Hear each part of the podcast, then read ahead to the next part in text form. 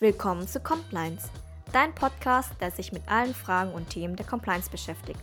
Hier erfährst du nicht nur Grundlagen oder Wissen zu speziellen compliance-relevanten Fragestellungen, sondern vor allem konkrete Tipps für deine Praxis. Viel Spaß mit Rebecca und Marvin. Ja, herzlich willkommen in einer neuen Folge von Compliance Reloaded, in der wir uns mit dem aktuell doch sehr heiß diskutierten Lieferkettengesetz auseinandersetzen wollen. Ähm, Rebecca hatte ja in der letzten Folge eine Übersicht gegeben zu Verordnungen und Gesetzen, die es gilt, entlang der Lieferkette einzuhalten. Und äh, jetzt wollen wir uns in den nächsten Folgen wirklich vertieft damit auseinandersetzen. Und da bietet sich das Lieferkettengesetz natürlich äh, besonders an. Ähm, um das zu tun, haben wir uns einen sehr, sehr interessanten Gast eingeladen. Denn wenn man sich mit dem Lieferkettengesetz ähm, beschäftigt, dann kommt man nicht am Handelsverband Deutschland vorbei und damit auch nicht an Anne-Kathrin Göbel. Ähm, sie verantwortet nämlich im HDE den Bereich Corporate Social Responsibility, der 2015 neu geschaffen wurde, als der Verband Gründungsmitglied des Bündnisses für nachhaltige Textilien wurde, auch äh, bekannt äh, als Textilbündnis. Seit 2018 ist der HDE auch Mitglied im Nationalen CSR-Forum der Bundesregierung und Mitglied der Arbeitsgruppe Wirtschaft und Menschenrechte. Er vertritt die Interessen des deutschen Einzelhandels im Arbeitskreis OECD-Leitsätze im Bundeswirtschaftsministerium. Das heißt, wir, wir haben hier wirklich ein, eine sehr breit gefächerte äh, Expertise, zumindest telefonisch gegenüber sitzen. Und daher herzlich willkommen, Anne-Kathrin Göbel. Herzlichen Dank, schön, dass ich bei euch sein darf. Vielen Dank. Ja, schön, dass das alles geklappt hat. Ähm, vielleicht einfach, um, um in das Thema zu starten, äh, wollen wir vielleicht mit einer Einführung anfangen und mit der Frage, woher überhaupt diese Idee des Lieferkettengesetzes kommt, damit wir uns dann so ein bisschen äh, in Richtung der Inhalte, der ersten Eckpunkte ähm, bewegen können und auch so eine zeitliche Einordnung vielleicht geben. Ja, mache ich gerne mal. Also da müssen wir schon ein bisschen weiter zurückgehen. Man denkt immer, Lieferkettengesetz ist etwas, was irgendwie ganz aktuell jetzt auf der Tagesordnung steht. Aber eigentlich hat die Bundesregierung sich das schon vor ein paar Jahren überlegt, nämlich als sie den Nationalen Aktionsplan Wirtschaft und Menschenrechte ins Leben gerufen hat. Ähm, ich erinnere mich noch, als es darum ging, wie setzen wir den NAP auf, welche Inhalte soll der NAP haben. Da saßen wir alle im Auswärtigen Amt vor vier, fünf Jahren und haben uns äh, überlegt, also was sollten wirklich die Anforderungen an Unternehmen Unternehmen sein, was müssen die umsetzen, wenn es um Due Diligence geht. Und ähm, da hatten wir eigentlich noch äh, schon immer auch gedacht, gut, also das könnte natürlich auch eine Möglichkeit sein, äh, um ein Lieferkettengesetz zu kommen. Ne? Wir versuchen es mal auf freiwilliger Basis, freiwillige Selbstverpflichtung mhm. von Unternehmen. Und so war das Ganze eigentlich dann auch geboren worden. Dann hatten wir im Dezember 2016, äh, war der NAP, äh, die Übersetzung quasi der UN Guiding Principles und ähm, der OECD-Leitsätze geboren. Und ähm, wir haben dann quasi angefangen, unsere Unternehmen damit zu versorgen und ihnen nahezulegen, sich die NAP-Anforderungen anzuschauen. Denn wenn diese Unternehmen nicht in der Höhe von 500 Mitarbeiter, also in der großen Ordnung von großen Unternehmen, diesen NAP-Anforderungen äh, nachkommen, dann würde es irgendwann zu einem Lieferkettengesetz kommen. Das war damals schon äh, recht klar.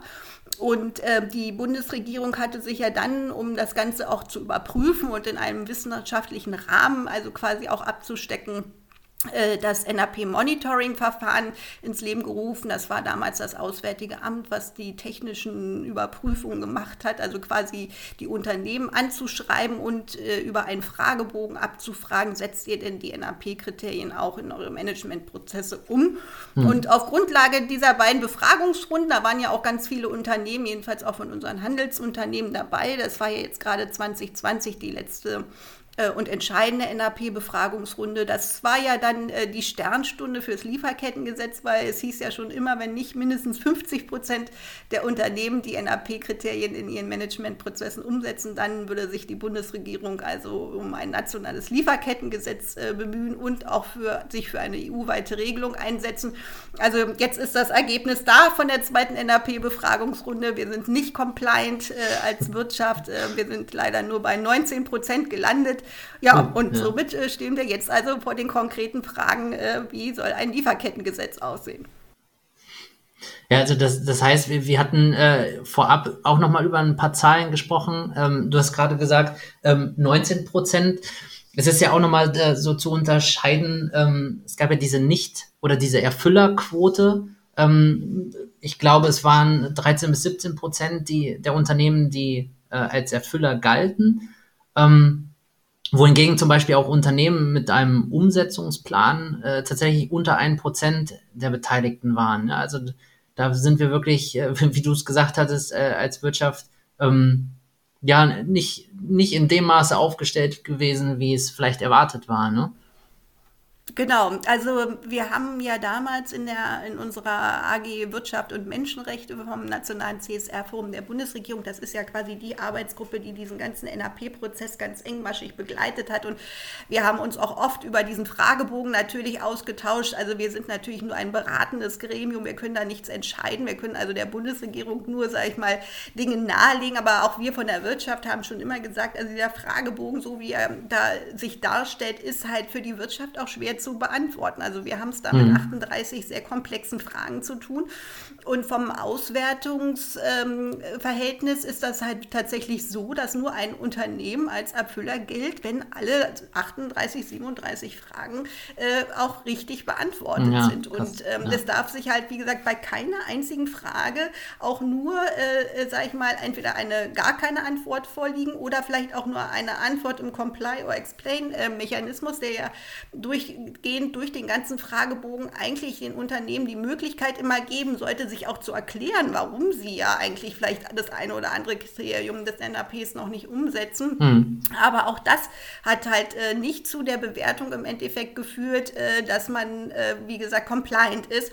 Und was wir natürlich auch immer sehr stark bemängelt haben, der NAP ist eigentlich angelegt bis zum 31. Dezember 2020. Also im Prinzip Ach, hat jedes mh. Unternehmen jetzt noch fast ein paar Monate Zeit, diese NAP-Kriterien umzusetzen. Deswegen haben wir immer gesagt, es muss eigentlich auch diese Kategorie von Unternehmen auf einen guten Weg geben, mhm. weil es kann ja auch wirklich gute Gründe geben, warum man, sag ich mal, beim Beschwerdemechanismus, bei der Risikoanalyse oder welches Kriterium nun auch immer noch ein Manko besteht, warum man sich da jetzt ähm, noch nicht quasi äh, compliant darstellen kann. Und ähm, aber wie gesagt, auch das ist nicht bei der Bewertung ähm, von Ernst Young, die ja quasi den ganzen Prozess geführt haben, mhm. ähm, zu dem Ergebnis dann gebracht worden, dass ein Unternehmen die NAP-Kriterien erfüllt. Aber das ist dann auch nur eine Selbstauskunft der Unternehmen, oder? Also da wurden die jetzt nicht irgendwie auditiert im Unternehmen selbst? Nee, das kommt gefühlt? natürlich auch noch dazu. Ne? Das ist also quasi eine freiwillige Auskunft mhm. und wir haben uns auch häufig gefragt, kommt das denn jetzt auch bei den richtigen Stellen im Unternehmen an? Also das mhm. war ja mhm. bei der ersten Befragungsrunde mhm. auch so ein Problem. Also wie schreibt man Unternehmen an und wie stellt man sicher, dass das auch wirklich derjenige bekommt, der da auch mit der Expertise äh, den Fragebogen ausfüllen kann? Da ist auch viel schief gelaufen in der ersten Runde. Das hat man dann in der zweiten Runde auch verbessert. Also es wurden wirklich die äh, Anschreiben zuerst zielgerichtet an die Unternehmensführung äh, geschickt, um dann sicherzustellen, dass es quasi von oben in der Hierarchie runtergegeben mhm. wird ins Unternehmen. Und ähm, ja, dann hatten wir natürlich aber auch die Covid-19-Krise. Da hatten wir auch große Bedenken, ob in der Zeit wirklich Unternehmen noch die Zeit und Muße haben, neben dieser wirklich sehr wirtschaftlich großen Krise für die Unternehmen so einen Fragebogen auszufüllen, der ja nun auch nicht in 15 Minuten mal eben auszufüllen war. Ähm, und somit ähm, muss man halt auch wirklich sagen, ob das alles so fair und richtig und so ein ich sag mal, so ein äh, sehr objektives Bild wirklich wiedergibt, das bezweifeln wir Wirtschaftsverbände nach dem ganzen Prozess doch schon. Also man hat schon sehr, sehr, ich sag mal, sehr stark versucht, äh, das äh, Gesetz dann auch wirklich zu pushen, ne? dass man ähm, im Grunde auch den oder einen guten Grund auch findet, ähm, ja, um, um die Entwicklung, sag ich mal, voranzutreiben. Ne? Ja, also ich denke mit 50 Prozent, das war natürlich auch ganz schön hochgegriffen. Mhm. Also wenn mhm. wir jetzt von den Unternehmen, die da angeschrieben worden sind, das sind ja alles die Größenordnung ab 500 Mitarbeiter, sozialversicherungspflichtig in Deutschland. Das sind so in etwa 7300 Unternehmen, die wir hier in Deutschland in dieser Größenkategorie haben. Ähm, da nun auch äh, von auszugehen, also dass es jeder zweite äh, wirklich äh, umsetzt äh, in Mark und Bein im Unternehmen äh, diese NAP-Kriterien, das ist jetzt, sage ich mal, auch ein, ein, ein Sport sportliches Ziel gewesen, aber man hatte sich nun auf diese Zahl so verständigt. Und ähm, gut, also von der Rücklaufquote her äh, muss man halt auch sagen, es haben sich ja im Schnitt äh, immer so um die 500, 600 Unternehmen zurückgemeldet. Aber das ist ja, wie gesagt, auch noch nicht mal die Hälfte von den 7300, ja, ja. sodass man mal sagen muss, das ist wirklich ein ganz kleiner Ausschnitt ähm, ja, von Unternehmen. Und, ähm, und leider muss man ja auch sagen, wir wissen nicht, welche Unternehmen dort angeschrieben worden sind. Und auch die Unternehmen finden es natürlich sehr schade. Und das hat die, glaube ich, auch nicht so sonderlich motiviert, dass man ja keine Auswertung Bewertung bekommt. Also im Prinzip hm. hat man hm. da 38 Fragen äh, bekommen, die hat man beantwortet mhm. und dann äh, zurückgeschickt äh, zu Ernst Young, aber man hat nie ein Feedback bekommen, wo stehe ich eigentlich, was könnte ich besser machen, wo bin ich gut gewesen, wo bin ich schlecht gewesen in der Auswertung. Also auch das hätte vielleicht äh, auch mehr Motivation für so eine zweite Befragungsrunde gebracht. Hm, ja, das ist schade, ja, das stimmt, ja. ja. Mhm. Oh, gut, aber jetzt ist es dann als Ergebnis daraus so, dass äh, man jetzt eben tätig wird, um dieses Lieferkettengesetz einzuführen. Genau, jetzt kommt das Lieferkettengesetz und auch die Kanzlerin hat sich Mitte Juli dafür ausgesprochen, dass es nun kommt. Es gab ja so verschiedene Möglichkeiten zu überlegen, wie macht man das. Man hätte ja durchaus auch sagen können, also wir machen oder einigen uns jetzt in der Bundesregierung auf Eckpunkte und nehmen diese Eckpunkte und gehen damit in unsere mhm. deutsche EU-Ratspräsidentschaft und ähm, schauen da, dass wir halt diese EU-weite Regelung auf den Weg bringen mit den Eckpunkten quasi, die wir hier in Deutschland im Gepäck haben. Aber da war nicht mehr dran zu denken. Die Stimmung ist halt äh, pro-national gewesen. Also da haben mhm. wir halt auch in der Bundesregierung BMAS, also das Arbeitsministerium wie auch das Entwicklungsministerium, sind ja da ganz starke Treiber und halt auch die NAOs. Und auch, sag ich mal, von der, vom gesellschaftlichen Diskurs her standen nun alle, alle Ampeln auf Grün für ein nationales Lieferkettengesetz.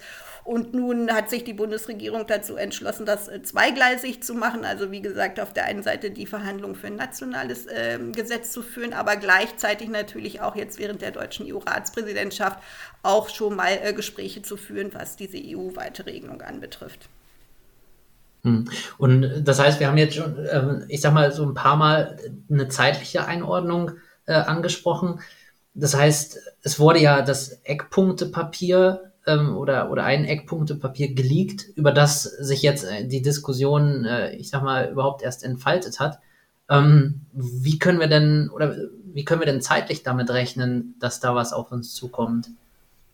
Ja, also eigentlich war das ja mal ein sehr ambitionierter Zeitplan. Ähm, man hatte tatsächlich, wie gesagt, diese Eckpunkte damals geleakt. Die sind ja vom Stand her März 2020 von Müller und Heil, die das quasi in ihren beiden Ministerien sich mal ausgedacht haben.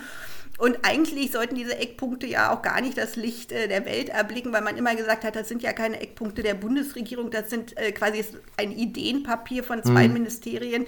Die sind ja, wie gesagt, gar nicht konsolidiert worden mit der Bundesregierung. Aber Müller und Heil, das äh, hat ja, glaube ich, auch wirklich jeder mitbekommen, sind ja sehr pressewirksam da unterwegs und haben halt auch auf ihren gemeinsamen Dienstreisen, die sie ja auch Ende letzten Jahres noch äh, gemeinsam gemacht haben, also wirklich immer in das gleiche Sprachrohr gesprochen und gesagt, also wir brauchen jetzt ein Lieferkettengesetz und ähm, wir haben dazu uns auch schon Gedanken gemacht und nun sollten sie es eigentlich nicht und das kam auch aus dem Bundeskanzleramt veröffentlicht. Nun haben sie es dann doch äh, auf inoffiziellen Weg mhm. quasi plötzlich lag es der Presse vor und nun war waren diese Eckpunkte in der Welt und haben ja auch einen Benchmark gesetzt. Ne? Also es war natürlich auch äh, von denen, glaube ich, nicht ganz so unbeabsichtigt, beziehungsweise hat es ja für sie auch eine ganz gute Wirkung gehabt. Und äh, ja, aber nun haben wir das Problem, es sind nicht die Eckpunkte der Bundesregierung und nun muss äh, sich das BMAS gemeinsam mit dem äh, Entwicklungsministerium, aber auch mit dem Bundeswirtschaftsministerium auseinandersetzen. Das Kanzleramt hat verfügt, dass alle drei Ministerien sich einigen müssen auf Eckpunkte. Und äh, ja, und, und da hakt es dran. Ne? Das heißt sozusagen, wir sind auch aktuell ja in der Phase, wo wirklich die, die Wirtschaftsverbände ähm, auch konsultiert werden.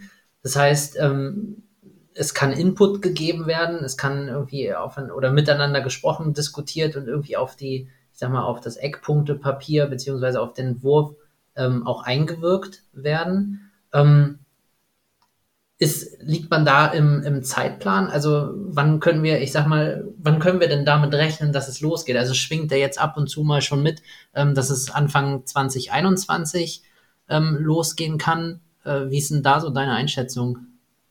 Ja, also ganz, ganz am Anfang hieß es ja immer, äh, als am 15. Juli, wie gesagt, auch die Kanzlerin da nun ihr grünes Licht fürs Lieferkettengesetz gegeben hat, äh, verabschiedete sie sich wohl mit den Worten, dass wenn sie aus dem Urlaub wiederkommt, wäre schön, wenn man im Kabinett äh, dann auch schon mal über Eckpunkte sprechen könnte. da hatte sie so den 26.08. im Kopf, der ist jetzt nun schon weit hinter uns. Mhm. Ähm, daran sieht man, dass es da, wie gesagt, noch keine Einigung gibt und dass es da auch schon einen Zeitverzug gibt. Ähm, ganz früher hieß es mal, also wenn 26.08. mit Kabinettsbeschluss so eine Eckpunkte äh, quasi offiziell geworden wären, hätte man aufgrund dieser Eckpunkte dann einen Gesetzentwurf äh, angefertigt. Dafür ist das BMAS äh, zuständig. Da hatte man sich schon drauf verständigt. Dann wäre dieser Gesetzentwurf äh, quasi zur Verbändeanhörung auch an die Verbände überstellt worden und gleichzeitig wäre ähm, der Entwurf ins Parlament gegangen. Und äh, da hatte man dann aber schon einen sehr straffen Zeitplan vorgesehen, dass man im Dezember hätte da schon eine zweite und dritte Lesung äh, zusammengelegt mhm. und hm. äh, wollte da im Bundestag auch schon dieses Gesetz verabschiedet haben, sodass das hätte dann tatsächlich Anfang äh, des Jahres in Kraft treten können, mit einer natürlich vorgesehenen Übergangsfrist. Ähm, aber ja, das war eigentlich mal ursprünglich der Plan. Jetzt sind wir aber schon im September. aber wir gehen natürlich davon aus, dass irgendwann dieser gordische Knoten halt äh, durchschlagen wird. Also äh, der große Streitpunkt ist natürlich nach wie vor zwischen diesen drei Ministerien die zivilrechtliche Haftung. Ähm, da kreist es äh, wirklich drum und ich sage mal, in dem Moment, wo jetzt dort da zu diesem Punkt eine Einigung äh, erzielt werden würde, glaube ich, würde man sich auch relativ schnell auf die restlichen Eckpunkte verständigen können sodass man nicht weiß, äh, wir befinden uns da wirklich in einem sehr dynamischen Prozess. Also ich sage mal, wenn äh, diese Woche steht noch ein Gespräch zwischen den drei Ministern an, das ist quasi das letzte Gespräch, was man jetzt noch mal versucht äh, zu führen, um da einen Kompromiss zu finden. Sollte da sich natürlich in der Nacht plötzlich irgendwie ein Kompromiss zeigen, dann äh, kann es natürlich dann auch dementsprechend schneller gehen. Hm. Okay, also es bleibt spannend. okay. So, jetzt haben wir ja gerade schon mal ein bisschen über den Inhalt gesprochen. Ähm, vielleicht gehen wir mal so auf diese Eckpunkte ein. Ähm, also das, was wir jetzt schon ein paar Mal rausgehört haben, ist der Anwendungsbereich. Das ist ja die eine große Frage, so wie ich das verstanden habe. Auf welche Unternehmen dieses Gesetz überhaupt Anwendung finden soll. Was sind denn da so die Vorschläge? Ja, also da sucht man tatsächlich noch nach einem Schwellenwert. Also Heil und Müller hatten ja mal ursprünglich auch in ihrem Eckpunktepapier aus dem März diesen Jahres vorgesehen gehabt, ab 500 Mitarbeiter die Grenze zu ziehen. Ähm, das wären jetzt, wie gesagt, wieder die Unternehmen, die auch am NAP beteiligt gewesen waren. Äh, da war eigentlich immer von Seiten des BMWI so ein Stirnerunzeln. Äh, das waren für, für das Bundeswirtschaftsministerium einfach noch zu viele Unternehmen. Man kann natürlich anhand dieses Schwellenwertes auch immer, äh, sag ich mal, den Radius von Unternehmen äh, auch so ein bisschen auspegeln. Also es stand auch mal im Raum, sollte man das nicht zum französischen Sorgfaltspflichtengesetz mhm. analog setzen, das deutsche Lieferkettengesetz und dann 5000 Mitarbeiter quasi in Deutschland, 10.000 weltweit als Grenze setzen. Dann gab es auch mal den Vorschlag, warum nimmt man nicht 2000 äh, analog äh, zum Mitbestimmungsgesetz in Deutschland. Also da gibt es ganz viele äh, Möglichkeiten, ähm, aber wir sprechen halt äh, immer, sag ich mal, wirklich von den großen Unternehmen. Aber uns ist natürlich auch bewusst, auch wenn wir jetzt, sage ich mal, als Großunternehmen äh, in der direkten Berichtspflicht äh, wären, ist das natürlich ein Gesetz, was auch den Mittelstand betreffen wird, weil die sitzen natürlich vor allen Dingen auf Tier 1. Und mhm. da sind wir natürlich schon bei der Frage beim Anwendungsbereich, bis zu welcher Stufe Stufenverantwortung soll denn so ein Lieferkettengesetz gehen? Ne? Mhm. Und wie ist da der Standpunkt vom HDE? Also wir haben natürlich äh, wirklich ganz klar das Ziel vor Augen, wenn wir von einer äh, Stufenverantwortung sprechen und das, da legen wir auch großen Wert drauf, dass wir von einer Stufenverantwortung sprechen und nicht von einer äh, Wertschöpfungskette-Verantwortung. Das ist nämlich eigentlich, das muss man wirklich ganz, ganz genau unterscheiden. Das BMAS und das BMZ möchten natürlich gerne eine Verantwortung von Unternehmen auf die gesamte Wertschöpfungskette. Das bedeutet, mhm. dass man zukünftig als Unternehmen nicht die Verantwortung vom Baumwollfeld bis zum Bügel hat, sondern noch weiter bis zum Recyclinghof. Und mhm. wir haben gesagt, das ist unmöglich und haben mal auch für unsere Handelsunternehmen äh, und gemeinsam vor allen Dingen mit denen erarbeitet, wie viele Wertschöpfungsketten habt ihr eigentlich so als Handel? Also ihr habt ein großes Sortiment, ihr verkauft viel, äh, von Möbel über Kinderspielzeug, über Lebensmittel. Mhm. Alle haben eine Wertschöpfungskette. Ähm, was heißt denn das, wenn ihr jetzt tatsächlich für die ganze Wertschöpfungskette diese Verantwortung übernehmen solltet? Und das ist schlichtweg einfach nicht möglich. Und ähm, Deswegen haben wir gesagt, also wenn, dann kann es, wie gesagt, nur diese Stufenverantwortung bei Tier 1 geben. Da sind wir auch schon sehr gut dabei und sprechen hier von mehreren mhm. tausend Lieferanten. Aber das ist natürlich, sag mal, das Erste, wo man sagt, okay, also wenn wir wirklich ein Lieferkettengesetz wollen und da sind wir natürlich konstruktiv auch äh, dabei, äh, dann müssen wir aber auch wirklich sagen, wie kann man es praktikabel umsetzen und alles, was über Tier 1 hinausgeht, ist erstmal nicht für alle Unternehmen möglich. Vielleicht für alle, die äh, sich mit dem Thema noch nicht beschäftigt haben, was bedeutet Tier 1? Also Tier 1 sind tatsächlich die direkten Lieferanten, die dir quasi, wo du äh, Sachen kaufst, abnimmst, also die wirklich, sag ich mal, auf die du auch einen direkten Einfluss hast, weil du mit denen auch den Vertrag abgeschlossen hast. Ne? Und alles, was sich darüber hinaus äh, begibt, ist natürlich, ähm, die kann man vielleicht auch noch kennen. Die verschwinden aber teilweise als Subunternehmer, teilweise auch dann in, in Verträgen, die dir als Unternehmen zuerst vielleicht gar nicht bekannt oder bewusst sind. Ne? Aber es gibt durchaus Unternehmen, äh, die da einen sehr hohen Anspruch hatten und schon vor Jahren, sage ich mal, ihre Lieferketten wirklich ganz, ganz reduziert haben auf 10.000 Lieferanten. Das sind sehr große, sehr nachhaltige äh, Unternehmen, mhm. die da unterwegs sind. Und ich sage mal, da, die können dann schon vielleicht wirklich, sage ich mal, dieses Beispiel nochmal vom Baumwollfeld äh, sagen, äh, wo kommt eigentlich die, die Baumwolle her, äh, von welcher Plantage ist die eigentlich. Aber das ist wirklich eine Ausnahme. Das sind Vorzeigeunternehmen. Das sind dann die, die, die, das ist dann sozusagen die Erfüllerquote, ne? die im ja, das Monitoring genau, das schon die, dabei waren. Die, die da umsetzt, genau. ja. Okay, und wenn dieses Gesetz jetzt kommen würde, was würde das jetzt konkret für die Unternehmen bedeuten? Also äh, da gibt es ja dann Sorgfaltspflichten und ähm, was genau. genau wäre dann zu tun?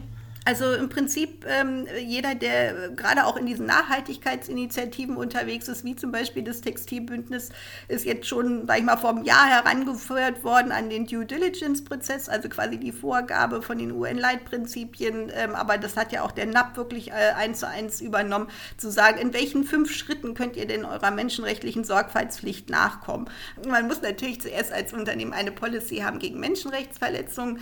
Man muss äh, sich für Menschenrechte bekennen kennen und äh, die auch in ihren Managementprozessen umsetzen. Es ist äh, halt wichtig, seine Risiken zu analysieren, äh, Risiken in den Lieferketten zu gucken, wo können Menschenrechtsverletzungen auftreten, in welcher Häufigkeit, in welcher Schwere und wie viele Menschen werden davon betroffen. Das sind so, sag ich mal, die Ordnungsprinzipien, wonach man auch Risiken dann priorisieren muss. Also ein Due Diligence-Prozess bedeutet nicht, dass man sich nur wirklich um alle Risiken in seiner Lieferkette kümmern muss. Man muss die wichtigsten kennen und natürlich mit den wichtigsten anfangen. Natürlich darf man jetzt die leichteren auch nicht außer Acht lassen, aber ich sage mal, es kommt erst auf die Schwere dieses Risikos an, das eintreten könnte in der Lieferkette. Und man muss äh, dagegen Maßnahmen ergreifen und halt auch kontrollieren, dass man sie äh, wirksam umsetzt und mhm. man muss darüber berichten. Und ähm, man sollte natürlich auch einen Beschwerdemechanismus eingerichtet haben, um um weitere Vergehen natürlich auch direkt äh, bearbeiten zu können. Und ähm, eigentlich schreibt auch so ein Beschwerdemechanismus natürlich auch eine Wiedergutmachung äh, vor. Also die Frage nach dem Motto, wie kann man mit Vergehen in den Lieferketten, die mir direkt aus, aus Fabriken, aus Produktionsländern gemeldet werden, wie kann ich da eine Wiedergutmachung und vor allem eine Abhilfe dann gegen diese Vergehen ähm, wiederherstellen. Also insofern sind das so diese fünf Punkte, wonach man zukünftig, wenn so ein Lieferkettengesetz kommt, äh, seine Lieferketten äh, anschauen müsste. Und das ist natürlich, wie gesagt, äh, gar nicht so einfach. wir mhm. haben das jetzt natürlich immer in einer freiwilligen Selbstverpflichtung gehabt. Ähm, jetzt soll es verbindlich werden. Dann ist natürlich immer die Frage, gut, aber welche Sanktionsmöglichkeiten gibt es, wenn Unternehmen dagegen verstoßen, wenn sie hätten was gegen Menschenrechtsverletzungen tun können äh, und wie weise ich ihnen das nach, dass sie davon Kenntnis hatten und äh, nichts getan haben. Das ist natürlich mal dann die Frage der Haftung. Mhm. Mhm. Okay. Und ich kenne das auch von, ähm, also zum Beispiel vom UK Modern Slavery Act, mhm. dass man da irgendwie auf seiner Homepage dann äh, so Berichte veröffentlichen muss. Ist das auch in der Diskussion sowas? Eigentlich äh, war das so oder ist das so auf Wunsch von BMAS und BMZ auch vorgesehen, dass man das auf der eigenen Website veröffentlichen soll. Ich kenne aber diese Diskussion, wie gesagt, auch aus dem Textilbündnis. Ähm, das ist eigentlich auch nicht von jedermann äh, gewünscht. Also die Frage, mhm. wie geht man wirklich, sag ich mal, mit dieser Öffentlichkeit um und ähm, ist man nicht vielleicht, wenn man diese Berichte veröffentlicht und auch über Lieferantenvergehen, Beschwerden in Produktionsländern berichtet, legt man da vielleicht nicht viel mehr offen, äh, was jetzt, sag ich mal, auch die Geschäftsinterner betrifft, als man eigentlich mhm. möchte. Also geht es ja, wirklich dann nur noch darum, dass man da eine Beschwerde kenntlich macht und ich zeige, habe ich erkannt, habe ich was gegen gemacht, hat auch gewirkt, sondern, sag ich mal, ein externer Dritter könnte da draußen natürlich auch lesen, ach was, das Unternehmen ist da unterwegs, ach so, die haben mit den Lieferanten diese Beziehung. Das sind teilweise Geschäftsgeheimnisse, ähm, die können dann mhm. natürlich, wenn sie offengelegt werden, auch äh, existenzgefährdend äh, sein für Unternehmen. Ja, und dann vielleicht noch eine andere Frage, was mir auch gerade noch einfällt. Ähm, was ist denn der Anwendungsbereich? Also es gibt ja einmal das Thema Menschenrechte. Ähm, und also das andere große Thema, das mir so einfällt, äh, ist dann auch noch irgendwie alles, was mit, mit Arbeitsstandards und Arbeitssicherheit und so zu tun hat. Äh, ist das auch ein Thema? Und was ist mit Umwelt? Gehört das da auch dazu? Genau, also ähm, es ist tatsächlich mal auch von BMAS und BMZ in den Eckpunkten so dargestellt worden, dass äh, es nicht nur um Menschenrechte gehen soll, sondern auch um Arbeitnehmerbelange, also dass man sich auch um Urlaub, um Arbeitszeiten äh, kümmert und äh, natürlich auch um eine umweltrechtliche Due Diligence.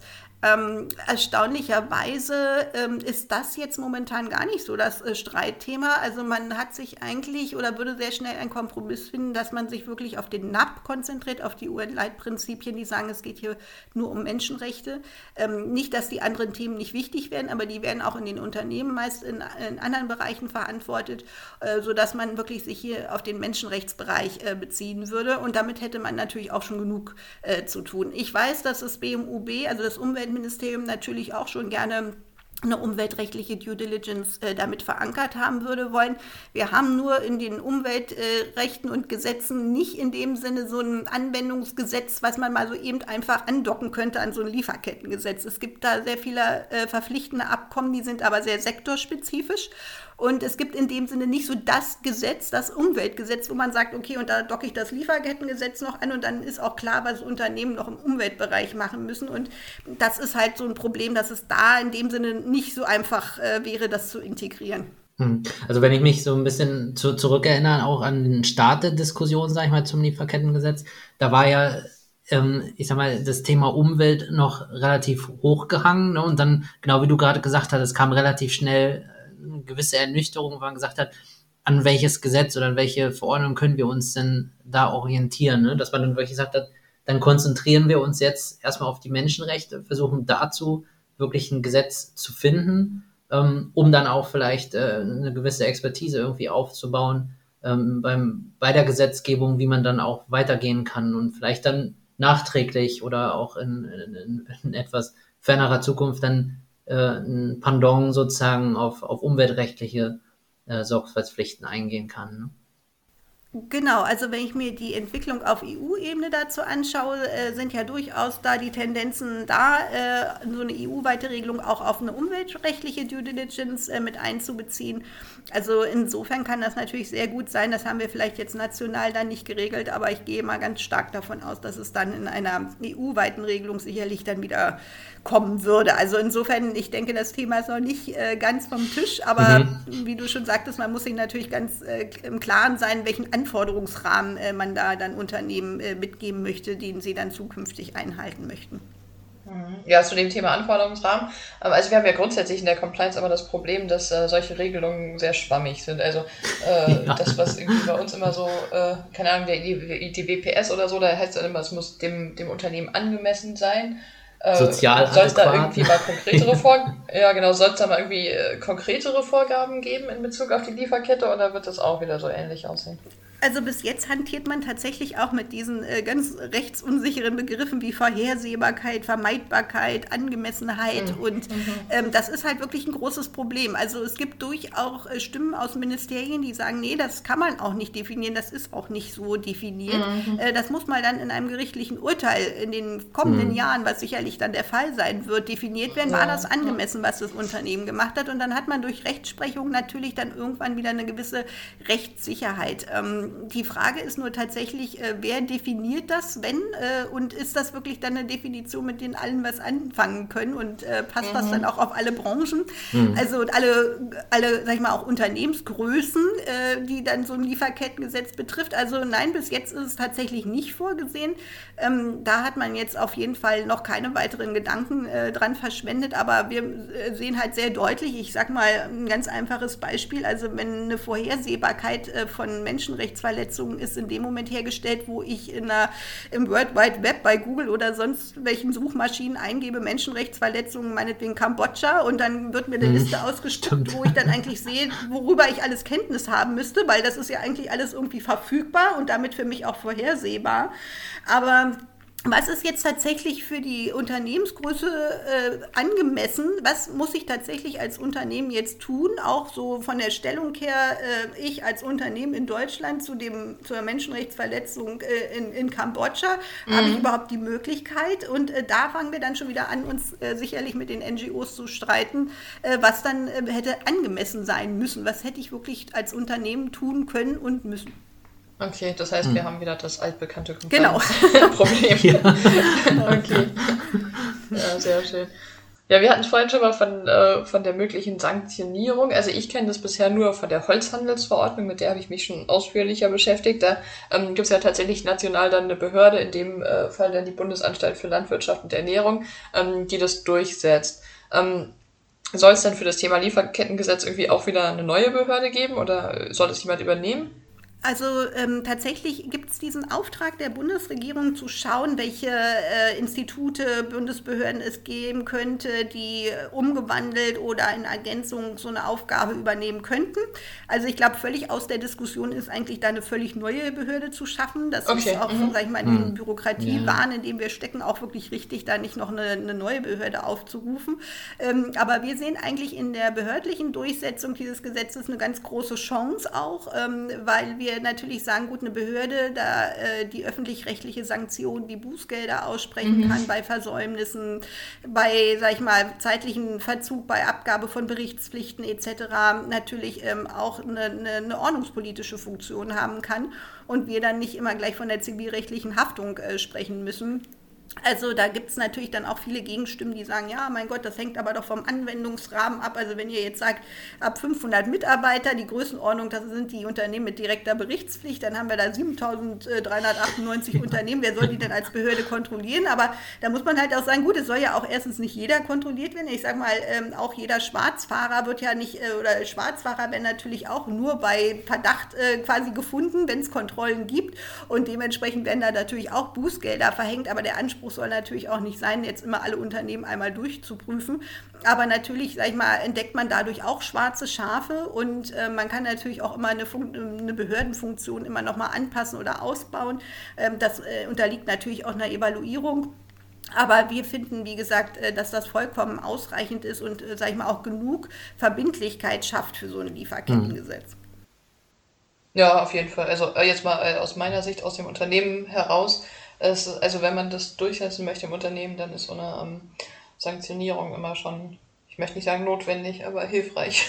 Genau, also wir finden halt ja. auch, das ist halt auch so der richtige Ort, wo man auch einen Bericht, äh, sag ich mal, äh, einschickt und sagt, gut, also alles, was ihr hier liest, bleibt aber äh, bitte hier in diesen vier Wänden und äh, unterliegt mhm. eurer Kontrolle und Prüfung. Äh, da kann man dann, glaube ich, auch beim Berichtsrahmen äh, ein bisschen lockerer werden, aber in dem Moment, wo man natürlich sagt, das soll eigentlich der breiten Öffentlichkeit mhm, alles bekannt ja. werden, da haben wir natürlich schon wieder den nächsten Streitpunkt. Ja, und ähm, also ich denke auch, dass so eine Behörde eigentlich der richtige Ort ist, um auch auch über so eine sensiblen Unternehmensdaten äh, sprechen zu können, die dann dort eingereicht werden. Wir haben jetzt einmal die, die ich sag mal, die externe beziehungsweise so die behördliche Durchsetzung. Ähm, wie können wir denn das auf, den, auf die innerbetriebliche Durchsetzung, ähm, ich sag mal, den, den, den Blick schwenken?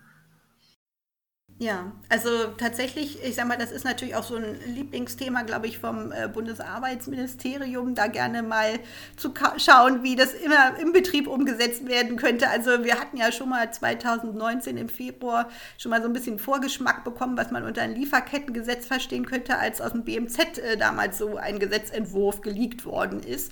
Und äh, da hatte man dann den Compliance-Beauftragten da also sehr aufgebaut, der sollte dann zukünftig so an der Geschäftsführung angedockt angedockt sein, dass also quasi keine Entscheidung der Geschäftsführung gefällt werden darf, ohne vorher den Compliance-Beauftragten mhm. gefragt zu haben. Der sollte das also quasi alles eins zu eins mitprüfen. Dem wurden dann aber auch natürlich äh, strafrechtlich äh, viel unterstellt, also bei, äh, bei nicht, äh, bei nachweislich äh, nicht korrekter Prüfung äh, der Vorgänge drohten dem ja auch Bußgelder bis Haftstrafe. Also wir haben uns immer gefragt, wer möchte dann eigentlich noch Compliance-Manager werden in einem Unternehmen, wenn einem, sag ich mal, so eine Straftatbestände blühen könnten, weil man schlecht arbeitet arbeitet oder ich sag mal vielleicht einfach auch mal unaufmerksam ist. Mhm. und ähm, ja, also da haben sie sich, glaube ich, aber jetzt auch immer noch nicht so ganz verabschiedet. Also wir nehmen schon auch wahr, dass man eigentlich gerne so den Menschenrechtsbeauftragten, Compliance-Beauftragten schon irgendwie gerne stärken würde, aber nun kann die Bundesregierung nicht in ein Unternehmen reinwirken und denen in dem Sinne so vorschreiben, wo der jetzt äh, zu, anzusiedeln ist und welche mhm. Funktion er haben muss. Ähm, wir haben gesagt, das sollte man auch den Unternehmen tatsächlich überlassen. Das ist, also sag ich mal, so ein Eingriff äh, von außen in äh, geschäftsinterne Abläufe. Ähm, das äh, darf eigentlich, äh, sage ich mal, in einer freien Marktwirtschaft nicht der Fall sein. Und ähm, ich muss auch ganz ehrlich sagen, ähm, das ist ja, wie gesagt, in den Unternehmen auch alles gut geregelt. Wir sprechen ja da nicht von Defiziten. Ja, und ja. Ähm, also ja. insofern haben wir gesagt, äh, das reicht. Also das ist dann auch immer einhergehend mit der Frage, muss man den Betriebsrat noch stärken? Ähm, muss man äh, quasi die Wirtschaftsausschüsse, die ja sich auch immer bilden an den Betriebsräten bei bestimmten Unternehmensgrößen noch stärken? Aber im Prinzip haben sie da auch, ich sag mal, bei jeder Stärkung von Betriebsräten, von Wirtschaftsausschüssen haben sie natürlich auch immer ein Stück das Problem, dass sie äh, so einen Trojaner bei sich im Unternehmen haben. Ne? Also jemand, der quasi alle mhm. Geschäftsabläufe nochmal mit äh, sich anschaut und protokolliert und ähm, da auch, sag ich mal, so eine Mitbestimmungsfugnis hat. Also das kann ein Vorteil sein, das kann aber auch ein Nachteil sein. Ne? Ja, ja gut, ich meine, also wir kennen es ja inzwischen aus dem Datenschutz. Ähm, und da gibt es ja eben diese gesetzliche Pflicht, den Datenschutzbeauftragten zu haben. Mhm. Ähm, und da sagt man ja auch im Prinzip, das ist äh, der verlängerte Arm der Behörde, der halt dann guckt, ja. dass es im Unternehmen auch so umgesetzt wird. Ja. Genau, genau, ja. Also das, ähm, das sehen wir hier auch. Und ähm, also wie gesagt, ich, ich halte davon gar nichts. Ich, ähm, ich also wir sind sowieso gegen so wenig Kontrolle in Unternehmen wie möglich. Mhm. Und äh, von daher äh, würden wir sowas auch nicht unterstützen. Wir halten das eigentlich alles für ausreichend und gut geregelt und definiert hier in Deutschland. Ja, ich meine, man hat ja auch wirklich in dem Moment, wo es wirklich ein Gesetz wird, dann ist ja auch äh, direkt der Compliance Officer äh, eigentlich der erste Ansprechpartner. Ne? Also da ist dann, genau wie du gesagt hast, es ist im Grunde schon gut geregelt. Ähm, da würde natürlich ein Riesenbatzen äh, zusätzlicher Themen äh, auf, auf uns Compliance Officer zukommen. Ähm, aber im Grunde gibt es diese Stelle schon, die dann genau dafür zuständig wäre. Ne?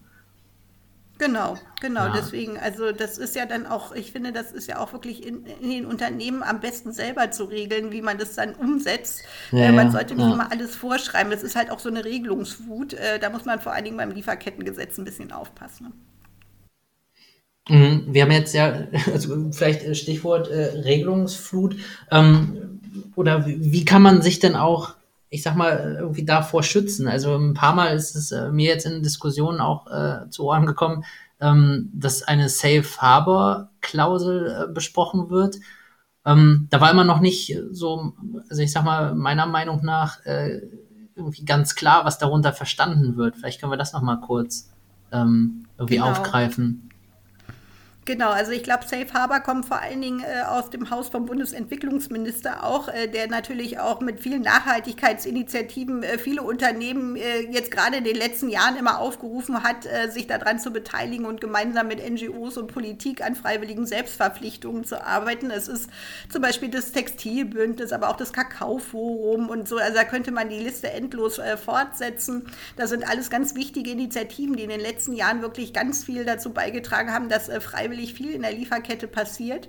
Und ähm, da ist jetzt so die Frage, gut, also was passiert denn mit diesen Initiativen? Äh, werden Unternehmen, wenn die zukünftig verpflichtet werden, äh, über ein Lieferkettengesetz sich da überhaupt noch so engagieren? Ähm, hm. Man hat natürlich die Manpower auch nur einmal und wenn ich dies äh, schon gesetzlich verpflichtend machen muss, dann vielleicht nicht noch äh, freiwillig und noch eins obendrauf quasi in so einer Initiative. ja. Und da kam man natürlich auf die Idee, gut, aber was wäre denn mit Safe Harbor? Also die Frage nach Motto, kann mich ähm, eine Mitgliedschaft in einer Nachhaltigkeitsinitiative ähm, schützen, beziehungsweise kann sich das rechtsmildernd auswirken im Falle eines Falles. Ich werde verklagt, mir wird vorgeworfen, menschrechtliche Verletzungen in der Lieferkette nicht erkannt zu haben. Äh, vor allen Dingen, äh, sag ich mal, in einer textilen Lieferkette, wo der Produktionsort auch klar ist. Und ich sage, gut, also es kommt zum gerichtlichen Verfahren und ich würde jetzt sagen, gut, ich bin aber Mitglied im Textilbündnis, da unterliege ich einer verbindlichen Prozesshaftigkeit. Ich muss da an einem sogenannten Review-Prozess teilnehmen, der mir schon auch vorschreibt, dass ich eine Due Diligence machen muss, Maßnahmenpläne. Ich bin da extern geprüft worden auch, habe also quasi mhm. auch ein, ein Zertifikat erhalten, dass ich ähm, alle meine Risiken erkannt habe und anscheinend auch für die wichtigsten wichtigsten dann die Maßnahmenpläne erarbeitet habe, ähm, kann das tatsächlich mich dann äh, bei einer oder bei einer richtlichen, richterlichen äh, Anhörung quasi äh, retten, äh, weil man mir sagt, gut, also ich sehe, das Unternehmen hat sich ja engagiert und ist äh, in dieser Nachhaltigkeitsinitiative, dann ähm, würde sich das quasi von der groben, äh, von der einfachen Fahrlässigkeit, die man mir vielleicht unterstellt, würde man sagen, also ähm, das kann, wie gesagt, ähm, nicht der Fall sein.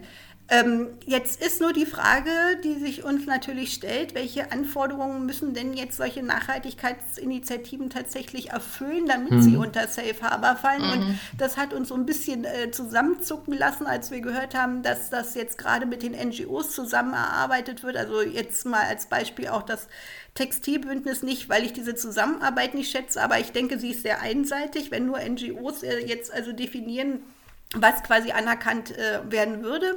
Äh, ja, klar ja. ist natürlich, dass so eine Initiative kann nicht unter Safe Harbor fallen, die dir nur quasi unterstützend irgendwie behilflich ist. Also die dir einen verbindlichen Leitfaden meinetwegen gibt und sagt, also äh, arbeite mal nach diesem Prinzip. Es muss immer dieser Prüfungs- oder Nachprüfungscharakter äh, in den Initiativen vorhanden sein. Es muss immer diese mhm. Prüfung durch einen externen erfolgen, mhm. sonst ähm, wird es nicht anerkannt. Aber wie gesagt, es stehen weder die Standards äh, dafür, noch weiß man tatsächlich, wer fällt dann unter diese Initiative, also welche Initiativen fallen dann tatsächlich äh, unter Safe Harbor. Wir befürchten ja eher, dass sich die Initiativen noch bewegen müssen. Also, dass man eigentlich eher sagt, gut, mhm. du Initiative, mhm. wenn du unter Safe Harbor fallen willst, dann musst du aber mhm. hier noch mal ein bisschen anziehen. Dann musst du sehen, dass das hier irgendwie auch verbindlich wird und dann musst du auch sehen, dass Sanktionen über deine Mitglieder verhängt werden, wenn sie jetzt nicht nach deinen Prinzipien arbeiten. Ähm, und das ist natürlich auch für uns ein bisschen erschreckend. Da tut sich so ein Nebenkriegsschauplatz auf, wo man ja, denkt, okay, jetzt stimmt. werden die Initiativen, wie gesagt, auch noch natürlich sich äh, fürs Lieferkettengesetz irgendwie transformieren müssen. Und ähm, ja, aber wir fragen uns natürlich auch tatsächlich, wie soll das praktisch laufen? Ich kenne jetzt noch keinen Fall von Safe Harbor, in, in, äh, der, wo ich wirklich sagen kann, gut, also das, äh, das hat tatsächlich äh, eine rechtsmildernde Wirkung gehabt. Wir versuchen mhm. uns auch schon oft mal immer vorzustellen, wie das dann tatsächlich in so einem Prozess ablaufen äh, würde, würde dann quasi ein Verantwortlicher dieser Initiative im Zeugenstand vernommen werden. Also man fragt sich halt wirklich, also wie soll das rein praktisch laufen? Gehen, und ja. äh, wie soll wirklich, ja genau, also und wie soll ein Richter oder welche Ausbildung muss ein Richter zukünftig haben, der das alles in dem Ermessensspielraum auch dann so bewerten kann. Ne? Ja, das ist ja schon, äh, sage ich mal, eine Aufgabe, da muss man sicherlich schon ein paar Jahre im Nachhaltigkeitsbereich unterwegs sein, um irgendwie zu erkennen, sage ich mal, ob das jetzt auch wirklich alles so ausgereicht hat äh, und ob das tatsächlich alles so mit in eine, in eine Urteilsfindung einfließen kann. Ne? Mhm. Mhm. Mhm. Also kann man, kann man sagen, die Safe Harbor Klausel ist, ist einer der, der Knackpunkte. Ähm, wir hatten vorhin, äh, hattest du kurz auch äh, über die, die zivilrechtliche Haftung als Knackpunkt gesprochen. Was, was gibt's denn noch so für, für, ich sag mal, für Knackpunkte oder was sind so aktuell wirklich die Herausforderungen, auch die, eine Einigung auf gewisse Eckpunkte, ähm, ja, ich sag mal, hinauszögert, vielleicht sogar verhindert? Was, was wird denn so aktuell dann tatsächlich diskutiert? Ja, also ich glaube, einer, wie gesagt, der größten Knackpunkte ist die zivilrechtliche Haftung. Mhm. Also wirklich die Frage, ob ich jetzt nicht nur für meine direkten Unternehmenskontakte hafte, sondern auch noch für Dritte, die mir nicht bekannt sind und dann für die ganze Wertschöpfungskette.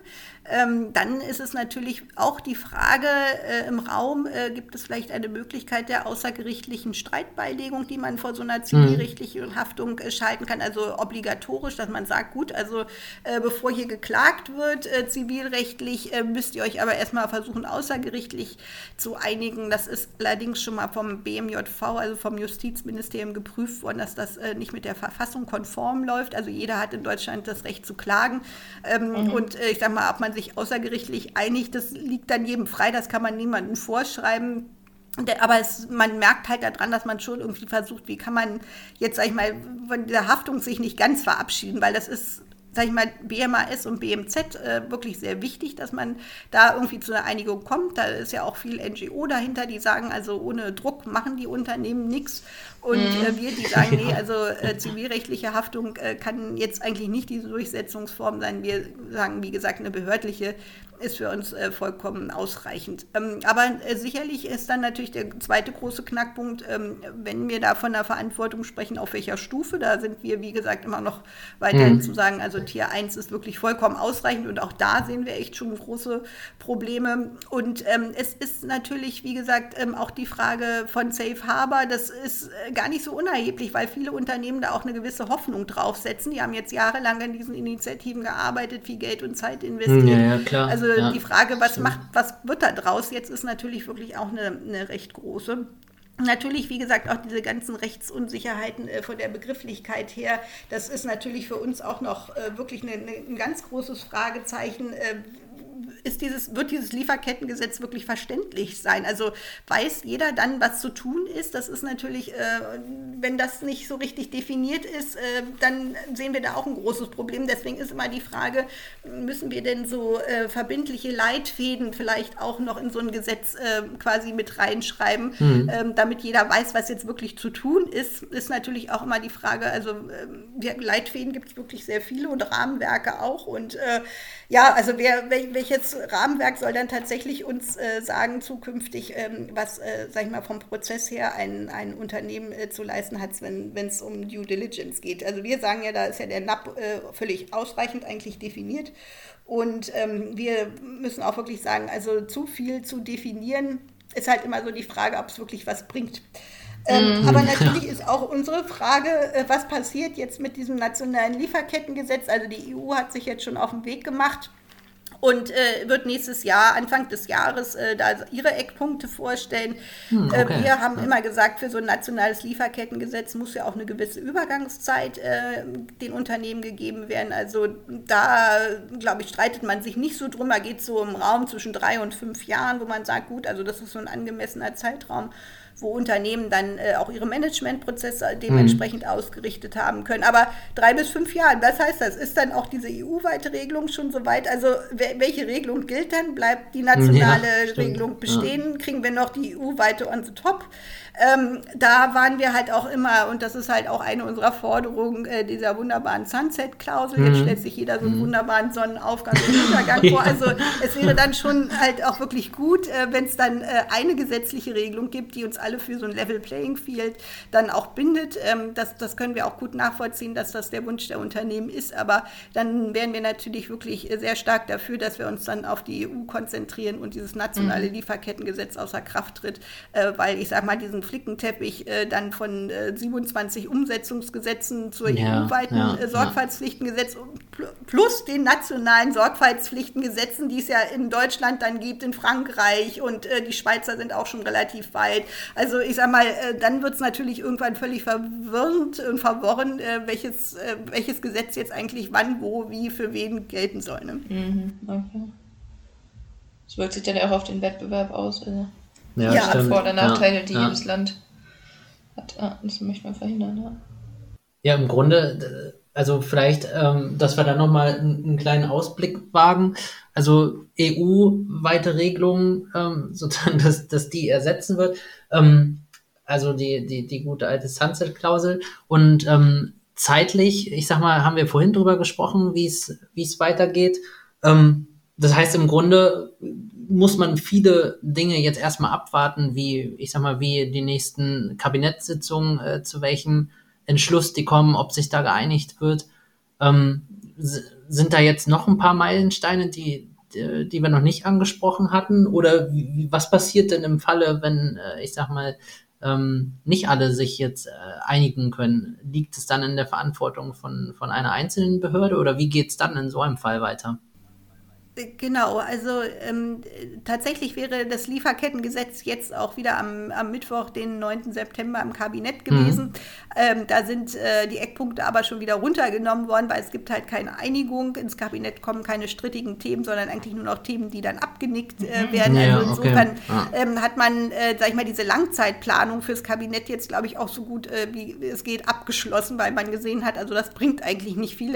Ich glaube, die äh, Eckpunkte waren jetzt schon dreimal äh, auf auf, einer Kabinettstagesordnung und dreimal hat es nicht funktioniert. Also deswegen bleibt jetzt tatsächlich momentan der einzige und letzte Ausweg, dass also Minister Altmaier, Müller und Heil äh, sich jetzt Anfang der Woche zusammensetzen werden und ähm, sich in die Augen schauen, um zu überlegen, äh, wo man sich doch aufeinander zubewegen könnte. Mhm. Ähm, jetzt ist so die Frage, wenn diese drei Minister tatsächlich äh, sich auch nicht einigen können, dann wandert das ganze Thema tatsächlich in den Koalitionsausschuss. Dann ist, sag ich mal, auf ministerieller Ebene äh, der Bundesregierung äh, erstmal alles getan. Äh, dann muss halt der Koalitionsausschuss sehen, wie es dort weitergeht. Das ist, sind natürlich wieder ganz andere Entscheidungsträger, die da zusammenkommen. Ja, ja, da haben es dann wieder mit den Parteivorsitzenden zu tun. Und ähm, da ist natürlich auch immer so ein bisschen die Befürchtung, da würde das Lieferkettengesetz vielleicht irgendeinem so Kuhhandel zum Opfer fallen, weil man sich natürlich über viele Themen da einigen muss. Und dann dann geht das natürlich so ein bisschen wie bei den Teppichhändlern, dann sagt der eine das, der andere das und irgendwie.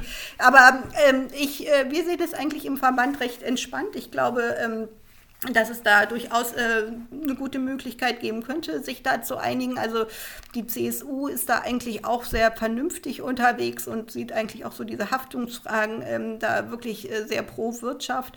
Und insofern müsste man da mhm. wirklich mal schauen, ähm, inwiefern dieses Gremium da vielleicht dann äh, eher die Einigkeit erzählt. Aber äh, also ich sag mal, wenn es natürlich im Koalitionsausschuss landet, muss es da auch entschieden werden. Also ähm, da kommen eigentlich keine Themen äh, wieder raus äh, unerledigt, sondern nur erledigt. Und da würde es natürlich dann, ja, da würde dann quasi einfach äh, dann die Eckpunkte beschlossen, beziehungsweise ich sag mal, in bestimmten strittigen Fragen einfach eine Entscheidung gefällt werden. Mhm. Und dann geht das Ganze wieder zurück und dann müssten sich die drei Ministerien ranmachen und diesen Gesetzentwurf auf Grundlage dieser Eckpunkte anfertigen. Und dann würde das, wie gesagt, diesen äh, eben beschriebenen Verlauf nehmen, dass es an die Verbände und ins Parlament gehen würde. Mhm. Mhm. Okay, und wenn ich mich jetzt als Compliance Officer auf dem Laufenden halten möchte, wie es da weitergeht, hast du irgendwie Tipps für uns, wo man sich informieren kann? Also tatsächlich ist es ja momentan noch immer alles sehr viel vom Hörensagen. Also wir haben ja wirklich nur diese durchgestochenen Eckpunkte und ansonsten äh, ist, sind wir jedenfalls auch wirklich äh, sehr stark vernetzt mit den Ministerien und äh, durch unsere Arbeitsgruppen. Ähm, aber tatsächlich, glaube ich, ist es wirklich schwierig, sich momentan äh, da als Außenstehender, der jetzt nicht in einem Verband äh, organisiert ist, mhm. sich da so einen richtigen Überblick zu verschaffen. Also noch nicht, glaube ich, weil halt auch so viel äh, wirklich in, in diesen Verhandlungsrunden Runden momentan entschieden werden müsste, von denen es keine Ergebnisse gibt. Also ich glaube, wenn man tatsächlich dann ähm, Eckpunkte äh, dann halt auch hat, äh, wird es auch sehr schnell den Gesetzentwurf geben. Da kann sich natürlich dann, dann auch sehr gut jeder selber dann äh, ein Bild machen, was äh, da drin steht. Aber es ist tatsächlich wirklich sehr schwierig. Auch die einzelnen äh, Websites der Bundesministerien geben natürlich darüber keine Auskunft. Deswegen mhm. ähm, muss ich sagen, es ist äh, ja, es ist dann tatsächlich eher wirklich schwierig, beziehungsweise müsste man sich dann an die Wirtschaftsverbände äh, wenden. Da würde man auf jeden Fall natürlich dann auch ähm, Auskunft bekommen. Mhm. Aber ansonsten, ja, es ist wahrscheinlich momentan eher wirklich Zeitungswissen und, und über Kontakte. Ne? Ähm, das ist natürlich auch kein Zustand, aber, aber manche Umstände erfordern halt äh, solche Umstände. Ne? Okay. Gut, aber da ist der Podcast auf jeden Fall ja schon mal dann. genau. schon mal, schon mal eine Podcast ist man jetzt hoffentlich informiert. Genau. Ja. das heißt, wir sollten dann vielleicht auch mal äh, später eine weitere Folge aufnehmen, wenn es Neuigkeiten gibt. Ja, denke ich auch. So würde sich anbieten, dass wir dann die, die Quelle werden. ja. Sehr schön, ja. Genau. genau. Richtig. Okay.